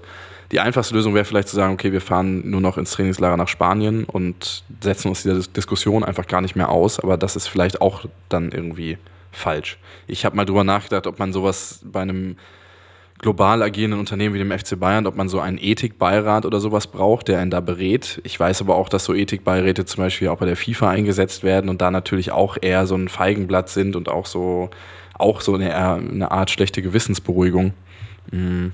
Ich weiß nicht, ob sowas zum Beispiel im Fall des FC Bayern Sinn machen würde ähm, ich, hätte dann auch sofort äh, das Gefühl, dass das ein Feigenblatt dann wäre, wenn man jetzt sagt, ah, Vorfall A hat stattgefunden, dann machen wir jetzt äh, B. Einsetzen eines entsprechenden Komitees. Vielleicht nimmt man dann sogar äh, Spielern oder, oder äh, ja, Mitgliedern da die, die Chance, selber irgendwo sich eigene Gedanken zu machen und sich dann zu äußern. Also wenn man dann nur so eingeimpften PR-Sprech nochmal aufsagt, da hast du natürlich recht. Das ist dann auch, hier äh, Kohle stecke ich ein und dann sage ich nochmal schlimm, schlimm. Was man aber nicht, nicht vergessen darf, ist, dass dass äh, weltweit der FC Bayern einfach eine wahnsinnig große Aufmerksamkeit äh, genießt. Und wenn der FC Bayern was anspricht, hat es einfach, äh, einfach eine andere Weitreiche, als, als wenn es Amnesty ist, von dem man es eh weiß, sozusagen. Und deswegen kann man da äh, sicher irgendwie, also ich habe da genau wie du auch keine Lösung, aber trotzdem kann man dann sicherlich irgendwelche Projekte anstoßen oder ähm, irgendwas zur Sprache bringen, was dann einfach ein größeres Publikum hat und schon mal besser ist als nichts. Und, und was wir jetzt hatten, war nicht nur nichts, sondern auch noch Zynismus. Also dieses völlige Negieren des Problems, ähm, ja, fand ich halt noch schlimmer. Ich glaube auch, dass man gar nicht, also aktuell gar nicht die Lösung haben kann, weil man sich glaubt, einfach nicht damit beschäftigt hat bisher beim FC Bayern und weil man massiv überrascht war von den Reaktionen. Ähm, Stefan hat es ja beschrieben, wie eigentlich das Fass da ins Rollen kam, was ja einige wenige waren, dann aufspringende Presse, dann hat man sich zu dieser Stellungnahme hinreißen lassen. Ähm, ich glaube, dass man davon massivst überrascht war, eine Lösung nicht haben kann, aber ich persönlich ähm, als Mitglied dieses Vereins erwarte, dass man sich in Zukunft damit auseinandersetzt. Und ich hoffe eigentlich, dass man mit dieser ganzen Diskussion, die jetzt aufgemacht worden ist, die, ähm, ich meine, wenn man äh, sich an den Brief erinnert, ähm, äh, von dem Baron auf Twitter, der dann sehr detailliert aufgeschrieben hat, was er von seinem Verein erwartet, da muss eine Stellungnahme meiner Meinung nach zurückkommen, die ein bisschen, ja, die ausführlich ist, als mal sagen, ja, vielen Dank, wir nehmen Ihre Themen auf und dergleichen. Ich, ich erwarte einfach jetzt von, von, dem, von der Vereinsführung, dass sie sich mit diesem Thema auseinandersetzt und nicht, dass sie das Thema jetzt aussitzt, ähm, was eine sehr, sehr große Befürchtung ist, die ich einfach habe. Jetzt im Blick äh, mit dem Rückrundenstart, der näher kommt, wenn wir quasi wieder dahin gehen, was für mich überraschend viele Leute einfach das Argument aufgeführt haben, ja, lass doch da die Politik Politik sein und Gesellschaft, was egal, äh, wir machen hier Fußball und alles andere ist mir egal. Ich glaube halt, dass eine riesengroße Gefahr, äh, Gefahr besteht, dass man dieses Thema aussitzt, wenn der sportliche, wenn der sportliche Erfolg kommt, wenn da Siege gefeiert werden und dergleichen und das ganze Ding einfach wieder untergeht. Ähm, was fände ich als Mitglied massivst schade, aber es ist eine riesengroße Befürchtung von mir, auch nach dieser Stellungnahme, zu der man sich halt genötigt sah, die aber nichts sagt. Ähm, und jetzt flaut das Thema ja eigentlich schon ziemlich steil wieder ab. Ähm, ich hoffe, dass es nicht in der Versenkung verschwindet. Ähm, das wäre irgendwie nicht mein Anspruch, wie mein Verein am Ende des Tages, äh, um da Rummenige zu machen, was daraus lernt einfach und äh, die Stimmen der Mitglieder aufnimmt. Wobei wir noch diskutieren könnten, ob wir uns dann so einer Blase sehr kritischer, diskussionsfreudiger Menschen befinden, ähm, ob wir nur ein kleiner Prozentteil sind, der diese Diskussion überhaupt gerade führt. Ich glaube, wovon man eher überrascht war, also das Thema, wie gesagt, ähm, kommt ja alle paar Wochen und Monate auf den Plan. Dass man vom Thema überrascht war, glaube ich nicht, sondern eher ähm, darüber, dass sich jetzt äh, so eine kritische äh, Schwelle ähm, ergeben hat, äh, bei dem es ein bisschen Gegenwind gab. Ich glaube eher, ähm, dass der, der FC Bayern es schon gewohnt war, ähm, also als jemand, der so viele Menschen bewegt, äh, hat man ständig Kritik und geht ständig damit um, dass einem Leute irgendwas äh, nicht gönnen oder ähm, die Strategie falsch finden oder eine Wortäußerung ähm, ja, zu kritisieren oder zu beanstanden haben und dass man sich einfach daran gewöhnt hat, ähm, sein Ding so zu machen und das dann halt irgendwie auszusitzen oder irgendwie äh, Abteilung Attacke manchmal, wenn es irgendwie so ligamäßig irgendwas zu besprechen gibt. Aber dass, dass das sozusagen wirklich nochmal so ein bisschen aufkocht, damit hat man nicht gerechnet. Also das Thema selber, glaube ich, vielleicht sind sie sogar gelangweilt davon, so nach dem Motto, oh, jetzt kommt das, das ist immer so schwierig, wir haben keine Lösung, wissen wir auch nicht. Ähm, also auch wenn, wenn Steffen sagt, ähm, dass er sich in die Vereinsführung dann hineinversetzt. Also diesen, diesen sehr empathischen Ansatz verfolge ich ja auch äh, und, und denke mir dann immer, ja, mein Gott, was würde ich denn besser machen? Und ähm, ich glaube, diese, ähm, diesen Filter haben viele nicht, sondern ähm, hauen halt gleich drauf los. Aber wenn man dann halt auch mal was beanstanden möchte, dann heißt es eben, ja, jetzt hier mal entspannt euch, ist alles nicht so wild. Ähm, ja, und der FC Bayern hat da anscheinend sich auch daran gewöhnt, so ja, wir, wir ähm, treten ständig Leuten auf die Füße und, und leben damit wunderbar. Und dann haben sie es halt, ja, in dem Fall nicht, nicht schnell genug irgendwie ausgetreten bekommen, so das kleine dimmende Lichtlein. Chris, äh, haben wir eine kritische Masse, die da eigentlich diskutiert oder eine Masse, die groß genug ist? Ich habe da ernsthaft Zweifel auch vielleicht zum Blick auf die Mitgliederversammlung gesprochen. Und äh, nach deiner kurzen Einschätzung möchte ich einige unserer äh, Leser, die einen Kommentar absetzten, zitieren. Ob die kritische Masse da erreicht ist, ist natürlich relativ schwer zu sagen, weil der Verein ja mittlerweile so groß geworden ist mit seinen über 250.000 Mitgliedern und ja, gesellschaftlich auch so, also vom den Anzahl der, oder von den Mitgliedern Personen her quasi mehr oder weniger ein komplettes Spektrum abdeckt, dass es da unheimlich schwierig ist zu sagen, ob jetzt die, die diskutieren, irgendwie eine, eine Form der kritischen Masse sind, also sprich irgendwie ein, ein Teil, der wirklich gehört werden soll, darf und muss. Das ist von, von außen her ganz schwer zu beurteilen. Ich glaube, der Verein täte natürlich gut daran, wenn er das Thema bei der Mitgliederversammlung auch von sich aus auf die Agenda setzt. Bin aber noch nicht, also habe mich da irgendwie ja noch nicht damit so schwanger getragen mit dem Gedanken, ob das jetzt wirklich auch so passieren wird. Es gibt natürlich auch die, die wirklich knallharte Option, das jetzt auch auszusitzen. Das wird jetzt wahrscheinlich erst so in den nächsten Wochen dann so der, der springende Punkt sein, wo es sich jetzt entscheidet. Und da müssen die, die jetzt auch die Stimme erheben, natürlich auch längerfristig am Ball bleiben, um dieses Thema auch immer wieder reinzutragen in den Verein. Aber wir tun irgendwie so, als müssten wir dafür die Zukunft äh, sehen können. Aber also wie viel hast du denn in der letzten Zeit über, was weiß ich, getötete Hunde in der Ukraine nachgedacht? Das ist einfach, das ist ein zeitlicher Intervall und der ebbt wieder ab. Also, dass sich der FC Bayern das freiwillig auf die Agenda setzt, das halte ich für absolut utopisch. Also, so sehr es mir gefallen würde, ähm, äh, das sehe ich nicht kommen. Klar ist aber, dass all die, die jetzt auch laut geschrien haben und ja auch, wie wir es gerade auch herausgearbeitet haben, zu, zu Recht laut geschrien haben, dass auch die natürlich ein Stück weit Verantwortung haben, also dieses Thema jetzt auch weiterzutragen und es dem Verein eben auch nicht leicht zu machen, indem man das Thema jetzt wieder unter den Tisch fallen lässt. Ich meine, so ein paar Hass-Tweets irgendwie abzusetzen oder einen offenen Brief zu schreiben, ist irgendwie leicht, aber jetzt nachhaltig auch als Vereinsmitglied äh, da versuchen würde ich was zu verändern, ist halt schwierig und das erwarte ich aber von all denjenigen, die sich damit jetzt auseinandergesetzt haben, und eben auch so deutliche Kritik äh, geübt haben. Das erwarte ich im Übrigen auch, auch von uns zum Beispiel als Blog, dass wir dieses Thema auch weiter, weiter ähm, auf, auf der Agenda behalten, auch wenn sich irgendwo was Neues ergibt oder eine neue Strömung in der Diskussion entsteht oder sonstige Dinge, die das auch immer wieder aufrufen, dann auch bei der nächsten Jahreshauptversammlung in irgendeiner Form begleiten.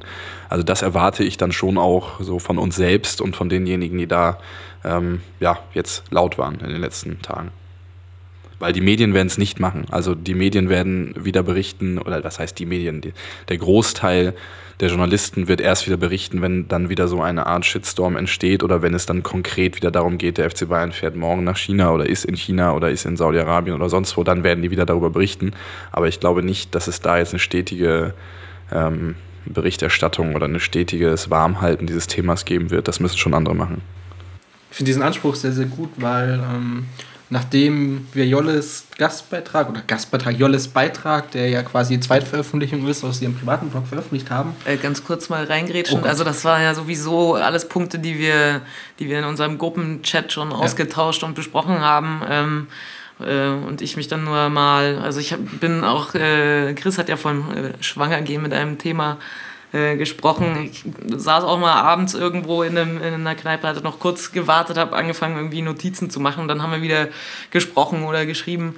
Ähm, dann hatte ich mal, mal Zeit. Ich habe dann irgendwann angefangen, die ganzen Artikel nicht mehr zu lesen, weil ich gemerkt habe, wenn ich, äh, wenn ich jetzt nur noch versuche aufzuzählen, was jemand anderes schon dazu gesagt hat, dann, dann werde ich irgendwie nicht mehr zu einer eigenen Haltung kommen und habe dann äh, versucht, alles, was wir schon so irgendwo angetippt und angesprochen haben, mal irgendwie zusammenzuführen. Von daher, also ich sehe das nicht als Gastbeitrag. Ähm, ich habe auch Hardcore einfach äh, Fakten äh, benutzt, die, die andere von euch genannt haben. Ähm, von daher ist es eindeutig mir so ein Rotbeitrag. Aus deiner Feder. Ähm, du ja. hast es zusammengeschrieben. Genau, das müsste stehen. Den Punkt, auf den ich hinaus wollte, ich hatte eigentlich das Gefühl, dass es bei einer relativ nüchternen Betrachtung dieses Themas eigentlich keine zwei Meinungen geben kann. Also, dass da was schiefgelaufen ist, war mein Empfinden, müsste eigentlich jeder einsehen, dass da was nicht gut gelaufen ist. Ähm, dann blicke ich äh, heute Nachmittag oder, oder gestern, äh, nee, gestern nicht, heute Nachmittag in die Kommentare, ähm, wo einfach auch dann der Vorwurf kann ja jeder machen, wie er möchte, jeder denkt, wie er möchte. Der Vorwurf aufgemacht worden ist, übrigens auch über Facebook kam, was glaube noch ein, wurde wieder beweist, dass das einfach ein komplett anderes Medium als Twitter ist, wo man vielleicht auch so eine Art äh, Blase hat oder eine bestimmte Gruppe von Menschen, die man erreicht. Da wird halt das Thema Katar bei relativ vielen einfach abgehandelt nach dem Motto, ja, das ist jetzt irgendwie so ein intellektueller Shit und habt ihr gerade keinen anderen Themen, wird Zeit, dass wieder Fußball ist oder ja, so ein Artikel für das Winterloch und äh, was mich massivst überrascht hat, wie man, also wie ignorant man mit dem Thema umgehen kann oder meiner Meinung nach eigentlich noch schlimmer, was jetzt meine Einschätzung wäre zu vielen dieser Dingen, dass man einfach gar keine Haltung entwickelt hat oder gar keine Haltung entwickeln möchte, weil man das einfach von sich stößt. Ähm, vielleicht bin ich zu gutgläubig in die Menschheit, äh, was das angeht oder was die anderen Mitglieder meines Vereins in der breiten Masse angeht. Aber du bist schon länger im Internet unterwegs, oder? Ja, ja aber das Problem ist, ähm, ich würde nicht mal zuordnen, dass das alle irgendwie Trolle sind, die da was äh, hinrotzen oder so. Nein, aber einfach die, dass die Vielfalt der Meinungen äh, schon mal dir auch ins Gesicht gesprungen ja, ja, sind. definitiv. Ähm, ich weiß es nicht. Ähm, ist ein guter Anspruch, glaube ich, zu sagen und ein wichtiger Anspruch zu sagen, dass das Thema halt hochgehalten werden muss. Ähm, bin sehr gespannt, wie gut das funktionieren wird, effektiv, wer da mitdiskutiert, ähm, weil es, glaube auch einfach ein bisschen Aufklärungsarbeit ist, die man da vielleicht tun muss, um so den Einzelnen anzu, anzuheizen, da nachzudenken, oder?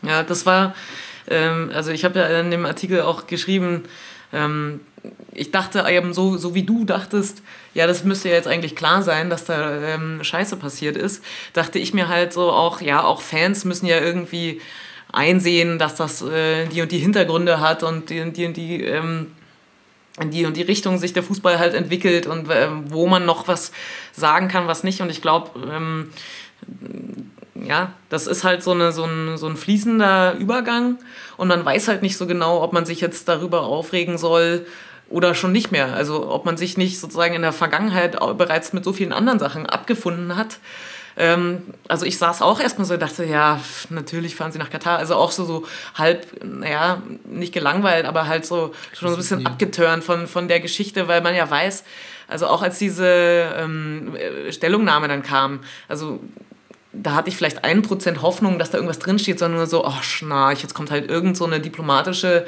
ähm, Zusammenwurstung von, von Ausreden oder so und so, so wie es dann halt auch war. Ähm, also einfach, dass, dass so eine Debatte halt anstrengend ist und ich glaube, das ist irgendwie so auch Denkarbeit, die jetzt keiner irgendwie täglich Bock hat zu leisten, so. Ähm, die, ein Anspruch, den wir halt haben sollten, auf jeden Fall. Ja, und ähm, ich habe den Artikel dann eben geschrieben, als ich dann auch so den Aha-Effekt hatte, oh, wir sind uns da nicht einig. Es gibt Leute, ähm, die wissen A nicht, was da los ist und, und B finden es dann auch nicht weiter schlimm. Und ähm, also gerade so Fans, die, die dann so sagen, jetzt lasst meinen FC Bayern in Ruhe, äh, wo ich denke, wo, wo sind wir denn? Was habe ich denn äh, gegen den Verein getan? Ich bin Teil dieses Vereins und möchte irgendwie schauen, dass wir äh, gut klarkommen alle und irgendwie eigentlich was äh, Konstruktives dazu beitragen. Und das wird dann irgendwie als, als so blindes Bashing missverstanden. Ich denke, jetzt mach mal die Lampe an irgendwo. Steffen, was wollen wir weitermachen? Du hast gerade angegeben, wie können wir mit dem Thema umgehen? Weil das glaube ähm, wir haben uns ja durchaus Kritik anhören dürfen, dass wir nicht am Tag des Aufkommens dieses in Anführungszeichen Shitstorms der großen Diskussion reagiert haben. Eine Sache, die ich persönlich sagen muss, die ich immer noch gut finde, da nicht irgendwas rausgehauen zu haben, die aber durchaus auch missverstanden worden ist. Ähm, sondern wir haben das ja Thema durchaus auch auf die Diskussion äh, verschoben und wie von dir korrekt angesprochen, dass es auch in unserer Verantwortung ist, das Thema weiterzumachen. Ähm, ich würde diesen, diesen Part zum Abschluss bringen, gerne auch mit dem Punkt, wenn jetzt niemand dazwischen möchte, was man da für die Zukunft tun muss, ähm, um jetzt nicht nur den Verein in die Pflicht zu nehmen und es kurz anzunehmen, wie man andere in die Pflicht nimmt, sondern halt uns, ohne dass wir jetzt hier irgendwie einen Manifest aufsetzen oder uns zu was verpflichten. Aber ähm, was denkst du ist wichtig? Worauf muss es abzielen als einzelnes Mitglied ähm, und vielleicht auch diejenigen, die in irgendeiner Form Reichweite haben?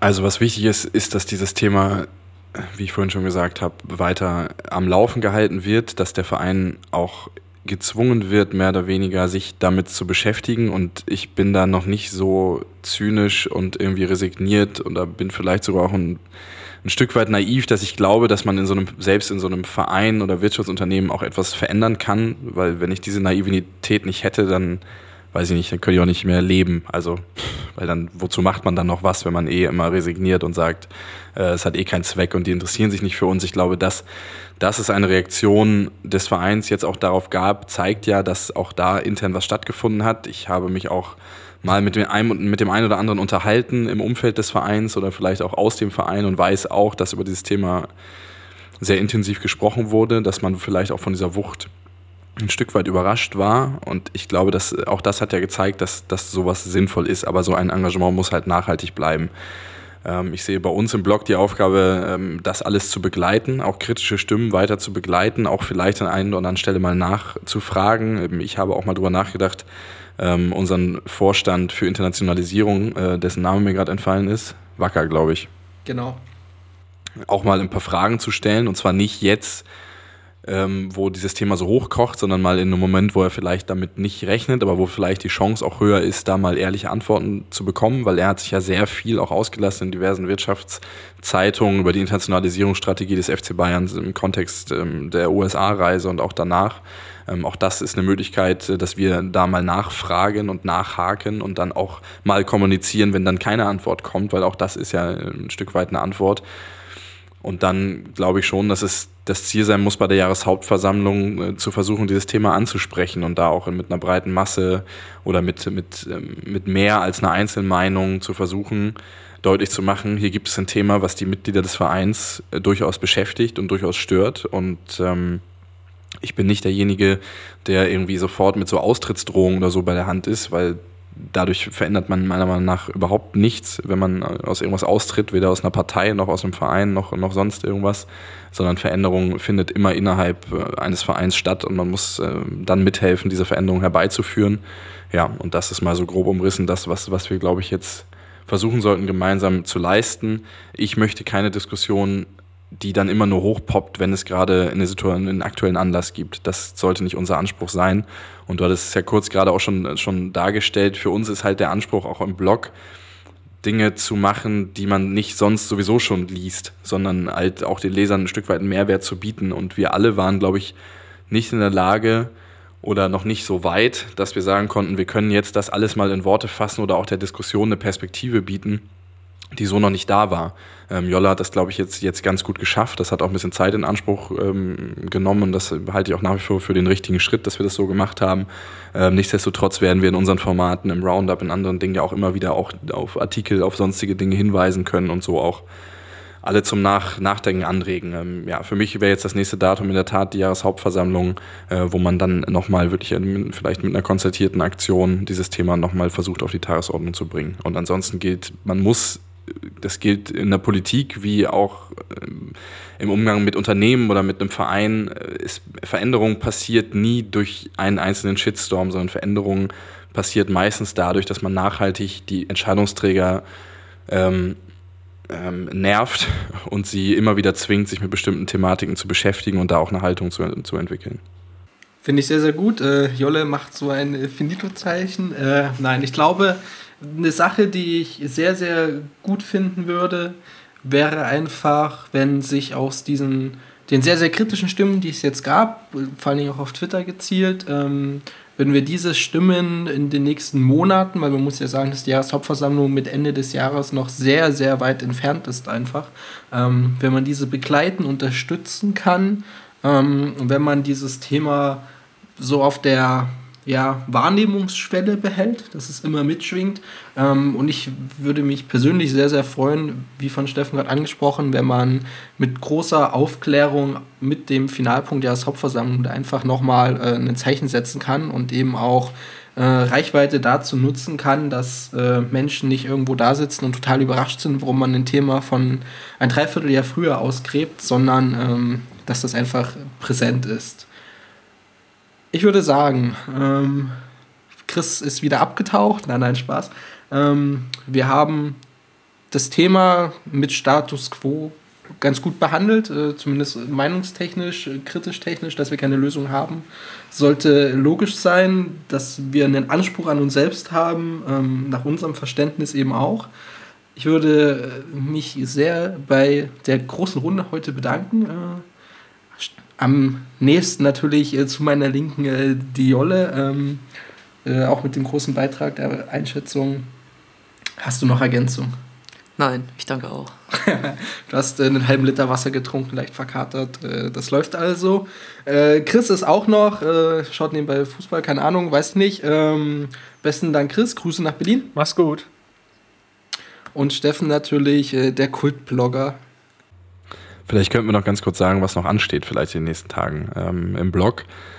Oh. Ähm, wir werden natürlich dann den Saisonstart beleuchten. Für mich äh, ganz interessant, ein Thema, mit dem ich mich äh, jetzt auch so ein bisschen auseinandergesetzt habe und da entweder vor oder nach dem Wolfsburg-Spiel, je nachdem, auch noch was veröffentlichen werde, ist das, was wir vorhin angesprochen haben, äh, die äh, mögliche, äh, das mögliche zentrale Mittelfeld mit Alonso und Schweinsteiger auch so ein bisschen äh, rauszuarbeiten, was, wie sich das, das Spiel der, der beiden Einzelspieler dann verändert, wenn sie gemeinsam auf dem Platz stehen, wie sich auch das Spiel des FC Bayern verändert.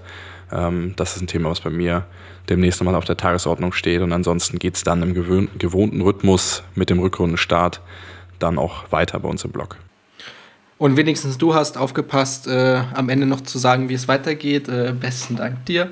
Da machen wir das äh, rund, die Episode 22. Wir haben außerdem vor, jetzt kann ich noch ergänzen, wie es weitergeht, äh, regelmäßiger wieder zu podcasten. Ähm, das Thema ist ja, äh, ja, wie man bemerkt hat, etwas eingeschlafen, auch über Weihnachten und sehr viel Stress äh, beruflich äh, eingeschlafen. Wir werden uns regelmäßiger melden und viele englische Wochen versprechen viele Themen, die man analysieren kann. Äh, deswegen äh, Servus, ciao, bye, guten Morgen, äh, gute Nacht, wann auch immer ihr es hört. Servus. Tschüss. Ich hab den Kampf gewonnen, den Thron erkommen, der Haien. Ich hab geträumt von dir, von unserer Weltpläne. Wir haben den Kampf gewonnen, den Thron erkommen, der Haien hat's gemacht wir träumen von dir. Von unserer Weltpläne. Wir haben den Kampf gewonnen, den Tod erkommen, der Haie.